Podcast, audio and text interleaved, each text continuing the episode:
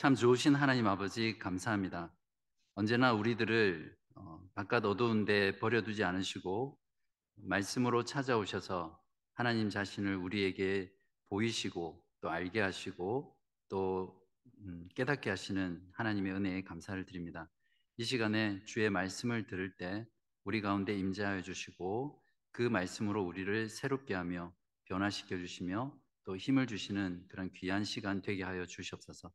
말씀을 재단하고 판단하고 또 어, 불순종하는 마음으로 듣지 않게 하시고 하나님의 말씀을 어, 진심으로 사모하는 가운데 순종하는 말씀으로 듣는 복되고 귀한 시간 되게 하여 주시옵소서. 감사드리며 예수 그리스도 이름으로 기도합니다. 아멘. 네, 오늘 설교 본문은 좀 깁니다. 1장 19절부터 3장 마지막 절까지인데요. 그래서 제가 보니까 음, 그 안에 풍부한 내용이 참 많아서 한 세 번 정도 나눠서 설교를 해야 될 정도의 내용이었습니다. 그래서 오늘은 특별히 1장 어, 부분에 이스라엘의 실패에 관한 스토리에 집중을 하려고 합니다. 그리고 2장과 3장에 있는 성공에 대한 스토리는 여러분들이 꼭 댁에서 읽어보시고 오늘 말씀을 듣고 나면 좀 더 그 내용이 마음에 와닿을 거라고 생각합니다. 분명히 다루기는 다룰 거지만 어, 이스라엘의 실패에 좀 더 집중하면서 다루도록 하겠습니다. 음, 그 성공하는 사람들의 비결을 보면 의외로 간단합니다. 어, 그들은 실수와 실패를 많이 한 사람들인데 그냥 그러한 실패를 그대로 낭비하지 않고 그 실수를 통해서 배우죠. 그래서 실패의 요인이 무엇인지를 잘 분석해서 그렇게 하지 않고 성공을 위한 어떤 도약으로 삼습니다. 이렇게 간단한 성공 비결이 있는데도 세상에서 실제로 성공하는 사람은 많지 않습니다. 왜 그렇다고 생각하세요? 왜냐하면 실패의 경험이 있지만 그 실패를 통해서 배우지 못하기 때문입니다. 설령 배우는 것이 있다 하더라도 그 배운 것을 실제 삶에서 적용하지 못하기 때문에 대부분의 사람들은 성공하지 못합니다. 독일의 철학자 해겔이 이런 말을 했습니다. 우리는 역사를 우리는 인간은 역사를 통해서 아무것도 배우지 못했다는 것을 역사를 통해서 배웠다. 한 번 더 하겠습니다. 우리는 인간은 역사를 통해서 아무것도 배우지 못했다는 것을 역사를 통해서 배웠다. 이런 말을 했습니다. 어, 그 말은 인간의 역사를 보면 과거의 실패를 본보기 삼아서 현재와 미래의 똑같은 실수를 반복하지 말아야 하는데 인간의 역사는 늘 동일한 일들이 계속해서 반복되는 그러한 역사를 지적하는 내용입니다. 어, 왜 그럴까요? 저는 인간의 본성이 바뀌지 않았기 때문이라고 생각합니다. 본성이 바뀌지 않는 인간은 어제나 또 오늘이나 내일 언제나 똑같은 모습으로 있기 때문에 그렇습니다. 같은 실수를 반복하더라도 또 타인의 실수를 통해서도 배우지 못하고 늘 동일한 실수를 반복하는 게 어떤 인간의 보편적인 성향이라고 할 수 있습니다. 어, 개인이든 국가든 그러한 어떤 실패의 역사를 통해서 아무것도 배우지 못하고 어, 실패를 끊임없이 반복하는 것은 참 어리석고 또 불쌍한 일이라고 우리는 생각해 볼 수 있습니다. 여러분도 지금까지 살아오면서 수많은 실패의 경험들이 있을 겁니다. 아마 이 자리에 성공만 하면서 지금까지 살아오신 분은 없으실 거예요. 여러분들 중에 어떤 실패는 그러한 실패 가운데 어떤 실패는 내 인생에 정말 삭제하고 싶은 뼈 아프고 쓰라린 실패의 경험도 있습니다. 저도 비록 말씀을 드릴 수는 없지만 그런 그 파내고 싶은 그런 아픈 실패의 경험도 있습니다.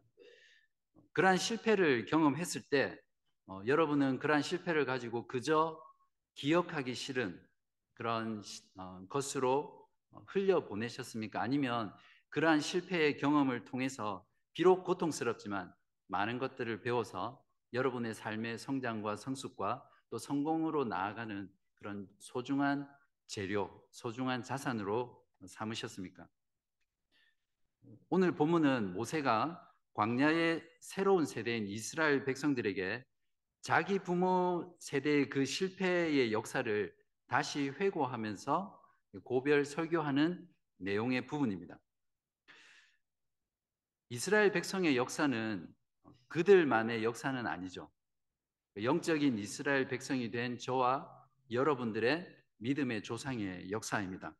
그렇기 때문에 오늘 말씀 속에 있는 그 이스라엘 백성들의 실패의 역사를 통해서 아무것도 배우지 못하는 그러한 어리석음을 범하지 말고 잘 배워서 그들의 실패를 우리의 삶 가운데 반복하지 않고 성공적인 신앙생활을 하는 그런 저와 여러분이 되시기를 간절히 바랍니다.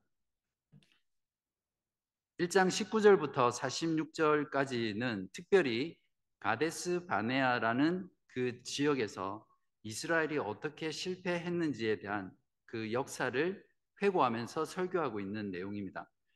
가데스 바네아는 시내산에서 출애굽한 백성들이 모세를 중보자로 통해서 하나님과 이스라엘 백성들이 언약을 맺잖아요. 그리고 십계명과 율법을 받는데 그 시내산에서부터 11일 정도 걸어가면 도착할 수 있는 곳입니다. 거기에서 철저한 실패를 이스라엘 백성들은 경험을 합니다. 이때 이 설교를 듣는 이들은 누구죠? 가데스 바네아에서 반역했을 때 20살 인구 조사를 했을 때 20살이 되지 않는 어, 않았던 자녀들 그들이겠죠. 왜냐하면 20살 이상 됐던 자녀들은 그 세대들은 광야에서 다 죽었거든요. 그러니까 어, 적어도 40세 많아야 60세 정도 되는 세대입니다. 그리고 광야 38년 동안 40년 동안 어, 방황할 때 거기에서 태어났던 광야 2세대가 바로 지금 어, 모압 평지에서 모세의 설교를 듣고 있는 청중입니다. 어, 모세는 이번만큼은 그 38년 전의 실패를 반복하지 않고 반드시 가나안 정복에 성공하기를 간절히 원했습니다. 이를 위해서 그들 그러니까 광야 신세대들이죠. 그들에게 그 부모 세대들의 그 비참하고 쓰라린 실패의 지점으로 데려가서 어, 그들의 실, 부모의 실패를 반복하지 않고 성공적으로 가나안을 정복하도록 가르치고 깨우치고 권면하는 그런 어, 설교를 하고 있는 겁니다. 자, 그래서 우리도 함께 어, 그들의 실패 현장으로 가보겠습니다. 가데스 바네아에 도착한 이스라엘 백성들에게 하나님께서는 그들에게 내가 이 땅을 너희들에게 선물로 주었으니까 어, 두려워하지도 말고 주저하지도 말고 가서 그 땅을 차지하라고 명령하셨죠. 어, 그래서 이스라엘 백성들은 그 하나님의 말씀을 신뢰하고 믿고 그냥 그 땅에 들어가서 정복하면 됩니다. 왜냐하면 선물이라는 게 그렇잖아요. 그냥 받으면 되잖아요. 근데 어, 이스라엘 백성들은 그 하나님을 온전히 신뢰하지 않습니다. 그래서 어, 정탐을 하겠다라고 이렇게 제안을 하죠. 어, 정탐한 그 결과 가나안 땅은 하나님의 말씀대로 적과 꿀이 흐르는 정말 좋은 땅이었습니다. 그렇지만 그 땅을 차지하고 있는 그 가나안 족속들은 크고 장대하고 거대하고 그 수가 많고 또 그들이 구축한 그 성은 도무지 점령할 수 없을 만큼 그런 난공불락의 요새처럼 보였습니다. 그들에게는 그림의 떡이나 마찬가지였죠. 현실의 장벽에 압도된 채 두려움에 사로잡혀서 결국 그들은 하나님의 명령을 거부하고 맙니다. 1장 26절에서 27절입니다. 그러나 너희가 올라가기를 원하지 아니하고 너희의 하나님 여호와의 명령을 거역하여 장막 중에서 원망하여 이르기를 여호와께서 우리를 미워하심으로 아무리 족속의 손에 넘겨 멸하시려고 우리를 애굽 땅에서 인도하여 내셨도다. 심지어는 하나님을 원망하기까지 했습니다. 정말 간덩이가 부어도 심하게 부은 자들이죠. 정말 하나님이 살아계시고 그분이 어떤 분이시며 그분이 무엇을 하실 수 있는지를 그들의 경험을 통해서 분명히 알고 믿었다면 하나님, 그 하나님께 이렇게 원망할 수 없었겠죠. 이것은 에덴 동산에서 하나님이 금지한 선악과를 따먹고 어, 하나님이 어, 야단치실 때 하나님이 나와 함께하라고 주신 그 여자, 그 여자 때문에 선악과를 먹었습니다라고 했던 그 원망이 동일하게 반복되고 있는 현장입니다. 430년간 노예 생활에서 구원해 준 게 하나님께서 자기들을 미워해서 가나안 족속에 죽게 하기 위해서였다라는 이런 엄청난 원망을 하죠. 그러니까 마음이 꼬여도 단단히 꼬여 있는 그런 상태입니다. 이것은 마치 물에 빠져 죽어가는 사람을 건져줬더니 어, 뺨을 때리고 욕을 하면서 왜 구해줬어요? 왜 구해줘서 다시 힘든 세상을 살게 하시는 거예요? 그렇게 말하는 것과 똑같은 것입니다. 사람을 정말 미치게 하는 게 이런 거잖아요. 여러분 중에서도 아마 경험하신 분 계실 텐데 나는 참 순수하고 좋은 뜻으로 누군가를 도와줬어요. 근데 그걸 받아들이는 사람이 어, 나의 그러한 순수한 마음과 또 의도를 꼬우고 비틀어서 정말 다르게 받아들일 때 우리 마음이 힘들잖아요. 그러니까 하나님은 이런 원망을 쏟아내는 이스라엘 백성들에 대해서 얼마나 마음이 어, 아프시고 또 진노하셨을까요? 동일한 사건을 기록한 민수기 14장 1절에서 3절에 보면 이렇게 묘사되어 있습니다. 온 회중이 소리를 높여 부르짖으며 백성이 밤새도록 통곡하였더라. 이스라엘 자손이 다 모세와 아론을 원망하며 온 회중이 그들에게 이르되 우리가 애굽 땅에서 죽었거나 이 광야에서 죽었으면 좋았을 것을 어찌하여 여호와가 우리를 그 땅으로 인도하여 칼에 쓰러지게 하려 하는가? 우리 처자가 사로잡히리니 애굽으로 돌아가는 것이 낫지 아니하랴. 이 인간들 심리 구조가 참 특이합니다. 현실에 조금만 어려움이 닥치면 그때마다 그들이 노예로 살았던 그 이집트로 돌아가자고 노래를 부릅니다. 노래 제목은 차라리 이집트나 광야에서 죽는 게 더 좋았을 걸입니다. 그들은 430년 동안 노예 생활을 하면서 그들의 뼛속 깊이 뿌리 박힌 그 노예 근성을 광야에서는 결코 버리지 못했죠. 현실에서 어려움을 당할 때나 아니면 지금 내가 살아가는 이 현실이 너무 재미있고 즐거울 때 어쩌면 여러분 가운데 이런 생각을 하신 분도 계실 거예요. 어, 차라리 예수를 안 믿었을 때가 좋았는데 왜 나를 하나님께서 믿게 하셔서 아니면 어, 옆집에 누구누구 집사님이 권사님이 나를 전도해서 예수 믿게 해서 이 어려움을 당하게 하시나 차라리 예수를 안 믿었으면 힘들고 어려울 때 세상적인 방법으로 얼마든지 헤쳐나갈 수 있는데 예수 믿는 것 때문에 내가 그러지도 못하고 그냥 그 현실의 어려움을 고스란히 어, 당해야 할 때 그런 원망을 하죠. 어, 저도 솔직히 말씀드리면 어, 자주는 아니고요. 정말 힘들 때 한두 번 정도 그런 후회를 했던 적이 있는 것 같습니다. 아, 내가 정말 예수를 안 믿었으면 뭐 이런 스쳐 지나가는 생각들이 있죠. 또 어떤 분들에게는 이 세상에 사는 게 너무 재미있어서 차라리 예수를 안 믿었으면 아, 세상을 너무 즐겁고 재미있게 살 수 있는데 그런 어떤 어, 푸념 같은 거죠. 그런 이야기를 들은 적이 있습니다. 주일날 주일에 교회를 빠지고 저 푸른 초원에 골프를 치러 간 사람이 날씨가 조금 흐려지잖아요. 그러면 골프채를 휘두르는 게 겁난데요. 왜냐하면 골프채를 들었다가 번개 맞을까봐 그런 분은 그냥 마음 편히 치시면 돼요. 하나님이 째째하게 주일 한번 빠지고 골프 쳤다고 예, 번개 치시는 분 아니시겠죠? 예. 이스라엘의 이러한 원망을 들으시고 하나님의 명령에 불순종한 이스라엘을 백성 어, 하나님은 이스라엘 백성들에게 심하게 진노하셨고 그들의 죄악에 대한 형벌을 내리셨습니다. 여호수아와 갈렙을 제외한 20세 이상에 해당하는 광야 1세대는 가나안 땅에 들어가지도 못할 뿐더러 38년 동안 광야를 헤매고 방황하면서 그 광야에서 어, 죽을 것이다 이렇게 말하는 거죠. 마치 목적지로 가는 그 노정에서 그냥 죽어버리는 그런 일입니다. 그리고 그 반역한 이스라엘 백성들에게 뒤로 돌아 해서 그 무섭고 두려운 광야로 다시 돌려보냅니다. 속된 군대 말로 하면 광야로 뺑뺑이를 돌리신 거죠. 엄밀히 말하면 이러한 형벌은 그들이 자초한 것입니다. 하나님께서 선물로 주셔서 차지하라고 한 그 가나안 땅에는 두렵고 무서워서 죽을까봐 들어가기 싫고 또 애굽으로 돌아가자니 애굽으로 돌아가면 반드시 죽잖아요. 그러니까 그들이 선택할 수 있는 유일한 옵션은 그냥 광야를 떠돌다가 광야에서 죽는 것밖에 없죠. 1장 34절에서 36절을 보십시오. 여호와께서 너희의 말소리를 들으시고 노하사 맹세하여 이르시되 이 악한 세대 사람들 중에는 내가 그들의 조상에게 주기로 맹세한 좋은 땅을 볼 자가 하나도 없으리라.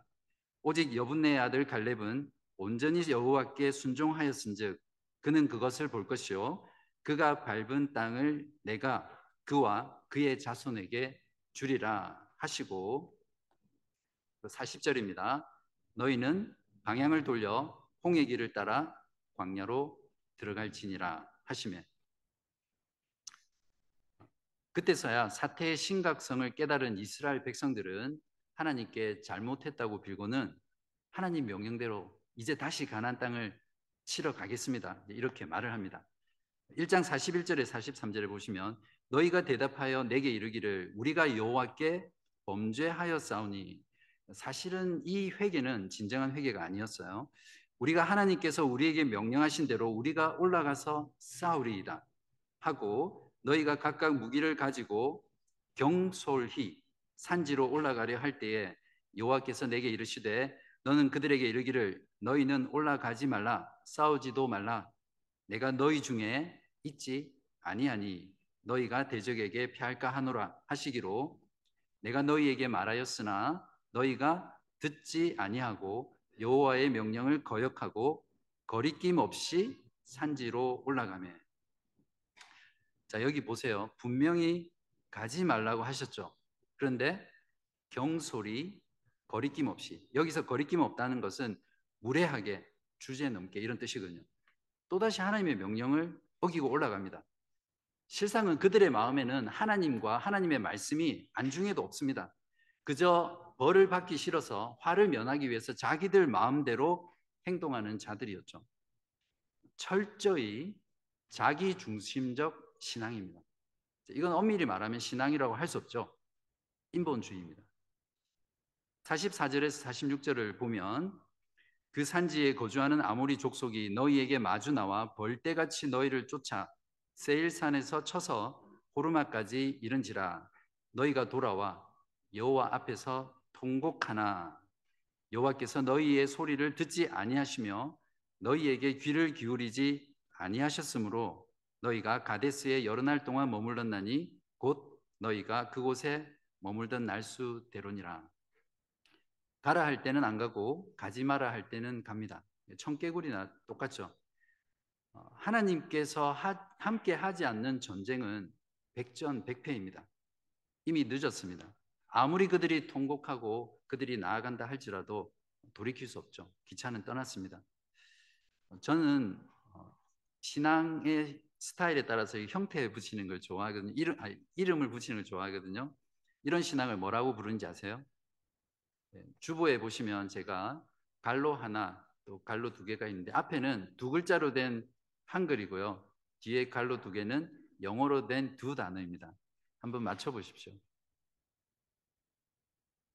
뭐 발표 한번 해보시겠어요? 네. 제가 정답을 말씀드릴게요. 어, 정답은 뒷북 신앙. 영어로는 too late 신앙입니다. 어, 성경에 이런 신앙을 가진 대표적인 인물이 한 사람 있죠. 야곱의 형 에서입니다. 창세기 27장 34절에서 38절에 보면 잘 나와 있는데요. 동생 야곱에게 장자권을 아무것도 아닌 것처럼 여겨서 배가 고플 때 그 팥죽 한 그릇에 자신의 그 소중한 장자권을 팔아버립니다. 그리고는 나중에 자기가 장자로서 받을 모든 축복을 야곱에게 다 빼앗겨 버리잖아요. 그리고 뒤에 들어와서 이삭의 어, 몸을 붙잡고 내게 남은 축복이 없냐고 울며 통곡하며 이를 가면서 그렇게 후회했던 자가 바로 에서였습니다. Too late, 뒷북 신앙이죠. 혹시 여러분 중에는 이런 too late 뒷북 신앙을 지금도 여전히 가지고 계신 분 없으십니까? 평소에는 하나님을 잊고 자기 마음대로 살다가 하나님의 징계를 받고 나서야 눈물 콧물 흘리면서 하나님 바지 끄댕이 붙잡고 하나님 죄송했습니다. 제발 살려주세요. 이런 경험 있으신 분 있으시죠? 사실 우리가 이 땅에 살아있는 동안 하나님께 받는 이러한 징계나 벌은 우리에게 좋은 것입니다. 왜냐하면 그것을 통해서 우리를 회개로 인도하고 하나님께 믿음으로 나오게 하는 구원의 기회이기 때문에 그렇습니다. 하지만 죽고 나서 주님의 심판대 앞에 섰을 때 그때 깨닫고 후회한다면 그건 정말 too too too late 신앙이고요. 다시 칠 북도 없는 그때입니다. 그런 순간이 오기 전에 하나님께 나아가서 믿음으로 순종하는 그런 여러분 되시기를 바랍니다. 여기까지가 가데스 바네아에서의 이스라엘의 비참하고 쓰디쓴 실패의 역사입니다. 모세의 역사 회고의 설교를 듣던 광야의 신세대는 어, 이러한 이스라엘의 실패의 역사를 통해서 무엇을 배워야 했습니까? 그리고 저와 여러분은 이 말씀을 통해서 무엇을 배워야 하죠? 분명한 건 하나님을 믿지 않고 불순종하면 반드시 멸망한다는 겁니다. 이걸 뒤집어서 반대로 말하면 가나안 땅의 정복, 즉 하나님 나라의 실현은 하나님의 아들로서 하나님과 언약의 관계를 맺고 맺었던 그 이스라엘 백성들의 믿음과 순종을 순종에 달려 있다는 사실입니다. 이스라엘 백성들은 그들의 불신과 불순종 때문에 하나님의 나라를 실현하는 일에 실패했고 광야에서 다 죽게 되었습니다. 이에 반해서 갈렙은 1장 36절에 보시면 온전히 여호와께 순종하였기 때문에 가나안 땅에 들어가 그 땅을 차지할 것이다. 이렇게 말을 했습니다. 자, 그러면 여기서 똑같은 현실에 직면했잖아요. 그런데 그 현실에 대한 반응은 정반대의 반응을 어, 하게 됩니다. 무엇이 이런 차이를 만들었을까요? 그건 바로 믿음의 차이 때문입니다. 실패한 이스라엘 백성들은 그들이 목도한 그 가나안 땅의 현실의 문제가 그들의 믿음을 삼켜버린 겁니다. 현실이 믿음을 삼켜버리니까 실제 그 현실보다 그 현실이 더 크고 강하고 또 자신의 그 능력을 넘어서는 것처럼 보였던 거죠. 출애굽 때 하나님께서는 그들을 구원하시기 위해서 열 가지 재앙을 통해서 그들을 구원해 내셨고 홍해를 가르게 가르셔서 마른 땅으로 지나게 하시고 그 뒤를 추격하던 애국 군대를 전부 다 물에 수상시키셨던 하나님이시잖아요. 그들은 그러한 경험을 통해서 하나님께서는 그들보다 먼저 가셔서 그들을 위해서 싸우시는 전능하신 용사 하나님이라는 것을 그들은 그, 그들의 전 존재로 그들의 모든 감각을 통해서 어, 보고 듣고 느끼고 경험했던 사람들입니다. 또한 낮에는 구름 기둥으로 밤에는 불 기둥으로 만나와 매출하기로 40년 동안 공급하시고 그러니까 그들은 매일매일 하나님의 기적을 경험했던 거죠. 40년 동안 광야를 방황했지만 그 옷과 신발이 헤어지지 않도록 그들을 보호하신 분이 하나님이시라는 것을 그들은 경험했습니다. 또한 어, 마치 부모가 자식을 등에 업고 품에 안아서 키우듯 그들을 광야에서 인도하신 하나님의 그 자비와 사랑을 그들은 경험했습니다. 그러나 그들은 그러한 하나님을 경험하고 놀라운 기적과 능력을 보았음에도 하나님을 망각했고요. 또 믿지 않았습니다. 모세는 그들에게 하나님이 어떤 분이며 또 어떻게 그들을 인도하실 것인지를 설득해 보았지만 소용이 없었습니다. 1장 30절에서 32절에 너희보다 먼저 가시는 너희의 하나님 여호와께서 애굽에서 너희를 위하여 너희 목전에서 모든 일을 행하신 것 같이 이제도 너희를 위하여 싸우실 것이며 광야에서도 너희가 당하였거니와 사람이 자기의 아들을 안는 것 같이 너희의 하나님 여호와께서 너희가 걸어온 길에서 너희를 아느사 이곳까지 이르게 하셨느니라 하나. 어떠세요? 감동이 밀려오지 않으세요? 이런 분이 바로 저와 여러분의 하나님이시라는 것을 믿으시기 바랍니다. 32절입니다. 이 일에 너희가 너희의 하나님 여호와를 어떻게 해요? 믿지 아니하였도다. 이런 하나님을 안 믿었다는 거죠. 결국 불순종의 뿌리는 불신입니다. 하나님에 대한 망각과 불신이 그들을 눈멀게 했고 하나님보다 그 현실이 더 크게 보이게 했습니다. 그래서 하나님을 원망하고 불순종의 자리로 나아갔던 거죠. 신자들 중에도 현실에서 어떤 문제만 만나면 하나님은 뒷전이에요. 그리고 자기 뜻대로 살면서 하나님의 말씀과 또 하나님을 믿는 것에 불순종하는 그런 사람들이 있습니다. 사업이나 직장에 어려움이 생기거나 또 경제적인 문제를 겪을 때 질병으로 인해서 건강의 문제를 경험하거나 또 자녀 교육의 문제, 또 관계의 문제를 겪을 때 그러한 현실의 문제로 염려하고 걱정하고 두려워합니다. 그렇게 해서 선택하는 대안이 뭐냐면 하나님을 잠시 떠나는 거죠. 그리고 하나님의 말씀과 하나님의 순종하기보다는 인간적인 방법으로 그러한 현실의 문제를 해결하려고 합니다. 그리고는 상황이 좀 나아지면 다시 하나님을 찾겠다라고 어, 말하죠. 이런 사람들은 이스라엘 백성처럼 사실상 하나님을 망각했거나 아니면 믿지 않는 불신 가운데 살아가고 있습니다. 현실의 문제가 믿음을 삼켜버린 그런 모습입니다. 갈렙은 또 여호수아는 동일한 현실의 문제를 직시했지만 전혀 다르게 반응했죠. 그들은 동일한 현실의 현실을 보면서 현실에 결코 압도되지 않았어요.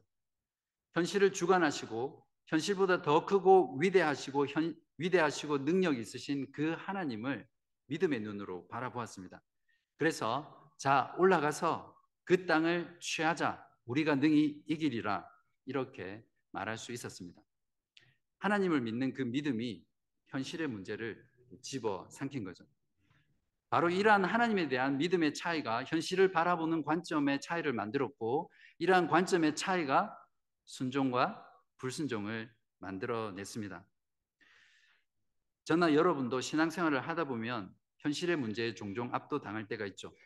그때마다 현실을 주관하시고 그 현실보다 비교할 수 없을 만큼 위대하시고 또 강하신 그 하나님을 믿음으로 바라보시고 믿음의 순종을 하는 저와 여러분 되시기를 바랍니다.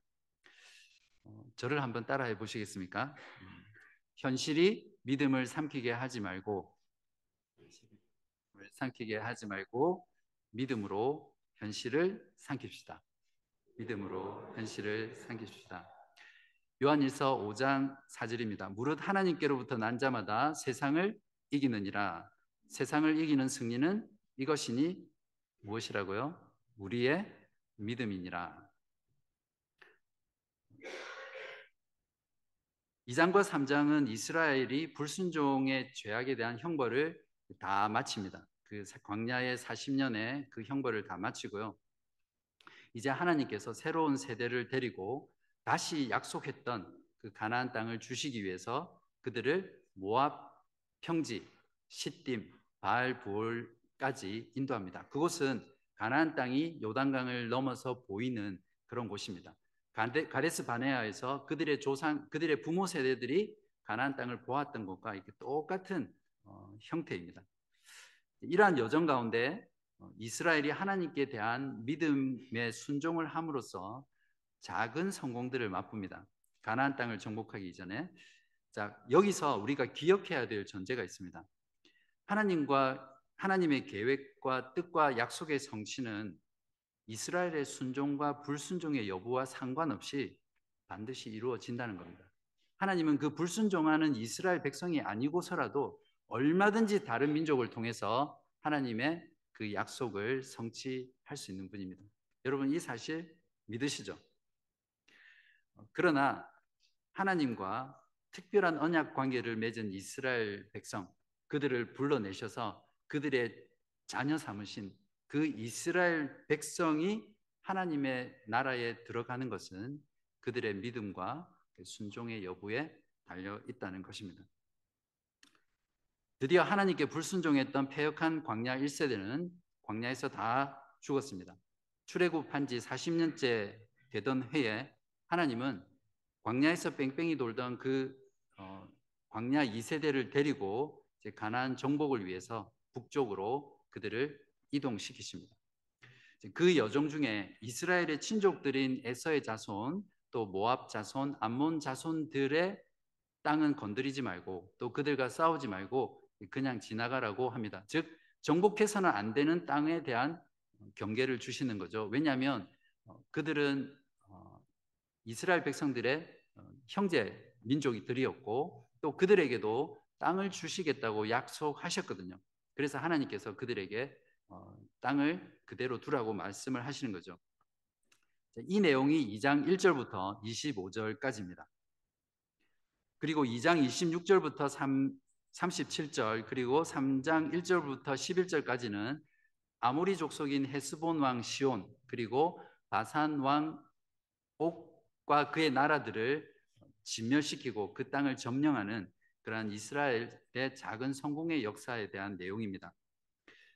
하나님께서는 이처럼 이스라엘 신세대들에게 가나안 정복 전쟁의 마치 전초전으로서 샘플로서 승리의 경험을 주셨습니다. 아무리 족속이었던 이 두 나라 왕들 역시 가나안 족속들처럼 크고 많고 거대하고 장대하고 도무지 어, 무너뜨릴 수 없는 그런 강한 민족들이었거든요. 그러나 하나님께서는 이 새로운 세대들의 믿음과 순종을 통해서 그들을 진멸시키도록 하셨고 이스라엘 손에 넘겨 주었습니다. 그래서 그 주변 이방 민족들이 하나님과 하나님의 백성들인 이스라엘을 두려워 떨게 만드셨죠.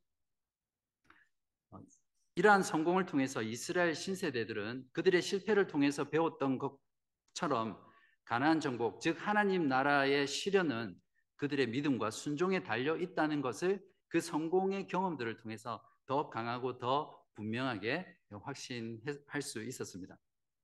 그러므로 가나안 땅 점령을 눈에 앞두고 있는 그들이 해야 할 일은 무엇입니까? 하나님을 전적으로 믿고 담대하게 그리고 의심하지 않고 두려워하지 말고 그 땅으로 가서 점령하기만 하면 됩니다. 그 가운데 믿음과 순종이 필요하겠죠. 어, 이후에 모세는 점령한 헤스본과 바산 땅을 루벤과 갓지파와 문하세 반지파에게 분배를 합니다. 그리고 어, 자신도 그 가나안 땅을 보면서 이미 너는 못 들어갈 것이다. 너의 그 죄악 때문에 그렇게 말씀하였는데도 너무 들어가고 싶어서 다시 하나님께 간청합니다. 그때 하나님은 이런 지하에 거절하죠. 다시는 이 기도 제목으로 기도하지 마라. 오히려 여호수아를 통해서 그가 이스라엘 백성들을 이끌고 가나안 땅에 들어갈 것이다. 그러니까 너는 여호수아를 강하게 하고 담대하고 그를 지도자로 준비시켜라. 이렇게 말씀하셨다는 것을 이스라엘 백성들에게 설교했습니다. 여기에 대한 내용이 3장 12절, 22절, 그리고 29절까지입니다. 이렇게 해서 모세의 이스라엘 역사 회고 설교가 끝이 납니다. 모세는 이스라엘의 실패의 역사를 통해서 가나안 정복을 눈앞에 둔 그 신세대를 가르치고 또 깨우치게 하고 있습니다. 다시 한번 정리하면 무엇이었습니까? 하나님 나라의 성패는 하나님 나라의 시련은 하나님과 언약 관계를 맺은 그 이스라엘 백성들의 믿음과 순종의 여부에 달려 있다는 것입니다. 과연 이들은 그들의 부모 세대와는 달리 어, 철저한 믿음과 또 순종을 통해서 약속의 땅 가나안 땅에 들어가서 그 땅에서 하나님의 나라를 온전히 성취할 수 있을까요? 우리는 성경의 역사를 통해서 그들은 그 이후에도 끊임없이 믿음과 순종에 실패했다는 걸 잘 알고 있습니다. 하나님께서 선물로 주신 그 적과 꿀이 흐르는 그 약속의 땅인 가나안 땅을 결국 잃어버리고 바벨론의 포로로 끌려갔죠. 그러니까 이스라엘 백성들은 역사를 통해서 아무것도 배운 것이 없는 민족이었습니다. 왜일까요? 처음에도 말씀드렸지만 그들의 본성과 또 그들의 마음이 어, 변화되지 않았기 때문입니다. 그래서 신명기서 이후를 계속 읽어 가다 보면 또 구약 성경을 읽다 보면 우리들에게 믿음과 순종에 있어서 절대로 실패하지 않는 그 하나님의 아들이 오셔서 그 하나님의 나라를 이루시기를 기다리게 하는 그 내용이 구약 성경의 내용입니다. 하나님께서는 약속하신 대로 더 큰 은혜로 하나님의 아들로서 완전한 믿음과 순종으로 하나님의 나라를 실현시키시는 예수 그리스도를 보내셨습니다. 예수님은 하나님의 아들로서 하나님의 하나님과 맺은 그 언약 관계 속에서 완전한 믿음과 완전한 순종의 삶을 사셨습니다. 우리를 죄에서 구원하시기 위해서 죽기까지 믿음으로 순종하셨던 분이 그리스도입니다. 그래서 예수 그리스도를 믿는 자들의 죄를 사하시고 의롭게 하셨습니다. 또 예수 믿는 자의 마음에 성령을 보내셔서 우리의 마음을 고치시고 새롭게 하셨죠. 그러니까 예수를 믿는 자는 성령으로 말미암아 이제 새로운 마음, 새로운 영, 새로운 본성, 새로운 욕구, 새로운 감각을 가진 그런 새로운 피조물, 새로운 존재로 하나님께서 복음을 통해 창조하신 자들입니다. 참된 믿음으로 그리스도와 연합한 자는 그리스도의 그 완전한 믿음, 또 그 완전한 순종이 우리는 비록 완전한 믿음과 순종을 못하지만 그것을 우리의 것으로 여겨주셔서 이제 우리들은 믿음과 순종에 있어서 실패할 수 없는 그런 놀라운 복된 존재가 됐습니다. 그리스도 안에서 하는 믿음과 순종의 실패는 그렇기 때문에 이스라엘 그 광야의 백성들처럼 멸망으로 치닫는 실패가 아니라 성공을 향해서 성숙하고 성장하고 또 전진하기 위한 실패라는 것을 우리는 복음 안에서 꼭 명심해야 합니다. 마치 목적지를 향해 질주하는 질주하는 그 기차 안에서 아무리 넘어져도 그 넘어진 상처 때문에 아프고 힘들기는 하겠지만 결국 그 기차 안에 있기 때문에 목적지에 안전하게 도착하잖아요. 우리가 그리스도 안에 있는 것이 바로 이런 것입니다. 중요한 것은 참된 믿음으로 그리스도와 연합하여 그분 안에 있는 것입니다. 그러면 순종이라는 것이 내 바깥에서 해야 되는 무엇이 아니라 내 안에서 자연스럽게 흘러나오는 것이 되고요.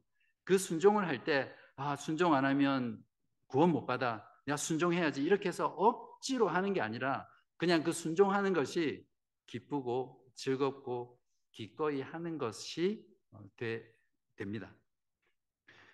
그리고 하나님을 마음을 다하고 뜻을 다하고 성품을 다하고 목숨을 다하여 사랑하고 그분의 말씀과 그분의 계명에 순종하는 존재가 되는 거죠. 사랑하는 여러분, 사업에 실패해도 괜찮습니다. 자녀 교육에 실패해도 괜찮아요. 건강에 실패해도 됩니다. 하지만 예수 그리스도를 믿는 그 믿음과 순종의 삶에서는 일시적으로는 실패할 수 있습니다. 그러나 계속해서 실패하지는 말아야 합니다.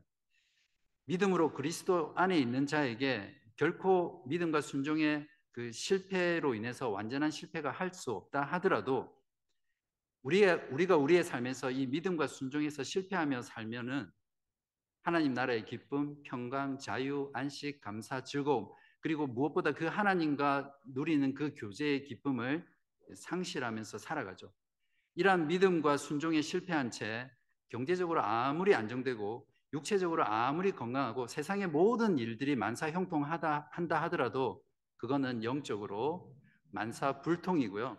또 하나님의 복을 잃어버리는 그런 영원 불통이라는 것을 여러분 마음 가운데 꼭 간직하시기 바랍니다. 광야 1세대의 실패의 역사는 그들만의 역사가 아니었습니다. 우리에게도 동일하게 가르쳐 주는 말씀이죠. 그래서 그들의 실패를 결코 낭비해서는 안 됩니다. 하나님 나라의 실현으로 성공의 발판을 삼아야 합니다.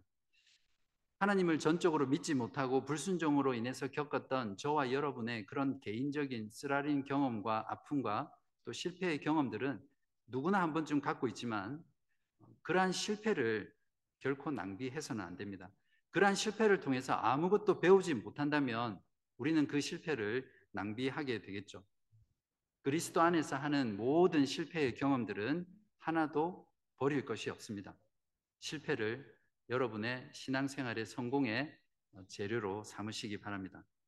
사도 바울은 고린도전서 10장 11절에서 이렇게 말했습니다. 그들에게 일어난 이런 일은 우리가 읽었던 그 이스라엘 광야의 모든 실패들을 말합니다. 본보기가 되고 또한 말세를 만난 우리를 깨우치기 위하여 기록되었느니라. 이스라엘의 실패와 또 저와 여러분의 실패가 바울의 말처럼 본보기가 되어서 종말을 살아가는 저와 여러분에게 큰 배움과 또 큰 깨우침이 되기를 간절히 바랍니다. 오늘 말씀을 통해서 하나님을 전적으로 믿고 순종하며 살아가는 그 길만이 하나님의 나라를 실현하는 참된 성공의 길이라는 것을 깨닫고 오늘이라 불리는 지금 여러분의 상황, 여러분의 어, 형편, 여러분의 현실의 문제가 어떠하든지 그 가운데서 하나님을 전적으로 신뢰하고 믿음과 순종의 길을 걸어가는 여러분 되시기를 간절히 바랍니다. 그렇게 할 때 우리는 실패를 낭비하지 않는 하나님의 백성이 될 것이라고 확신합니다.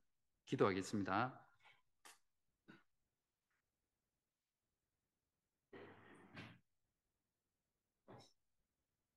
거룩하신 하나님 아버지, 오늘도 말씀을 통해 우리를 죄와 사망에서 구원하여 주신 하나님이 누구이신지 또 무엇을 하셨는지를 알게 해주셔서 감사합니다.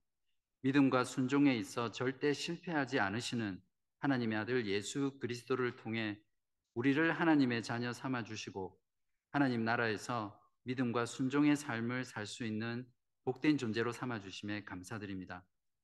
때로는 현실의 즐거움과 고통이 우리의 믿음을 삼켜버려 하나님을 믿지 못하고 불순종하며 살아갔던 우리들의 죄를 용서해 주시옵소서. 그리스도 안에서 결코 완전한 실패가 없다는 복음의 은혜 가운데 우리의 실패 하나하나도 낭비하지 않게 하시고 실패조차도 하나님의 나라를 이루어가는 귀한 도구가 되게 하시옵소서. 현실의 문제를 만날 때마다 믿음으로 현실을 삼키게 하셔서 현실을 넘어 더 크고 위대하신 하나님, 우리를 품에 안으시고 영원한 하나님 나라로 인도하시는 하나님의 자비와 사랑과 은혜를 보게 하시옵소서. 그리고 즐거이, 기꺼이, 기쁨으로 하나님께 순종하는 저희들 되게 하시옵소서. 지금 우리들이 살아가는 세상은 그 어떤 때보다 더 큰 믿음과 순종이 요구되는 시대입니다. 우리 주 예수 그리스도가 이 세상과의 싸움에서 우리의 대장이 되어 주시고 주님의 성령께서 우리의 믿음을 더 강하고 담대하게 하셔서 설령 그 길이 고난이 보장된 길이라 할지라도 먼저 가서 우리를 위해 싸우시는 하나님만을 전적으로 신뢰하고 의지하며 순종의 걸음을 힘차게 내딛는 저희들 되게 하시옵소서. 오늘이라는 시간 어떤 상황과 환경 속에서도 그리스도 안에서 하나님의 아들과 딸로서 믿음과 순종을 통해 하나님의 나라를 신실하게 이루어가는 저희 모두 되게 하여 주시기를 예수 그리스도 이름으로 간절히 기도합니다. 아멘.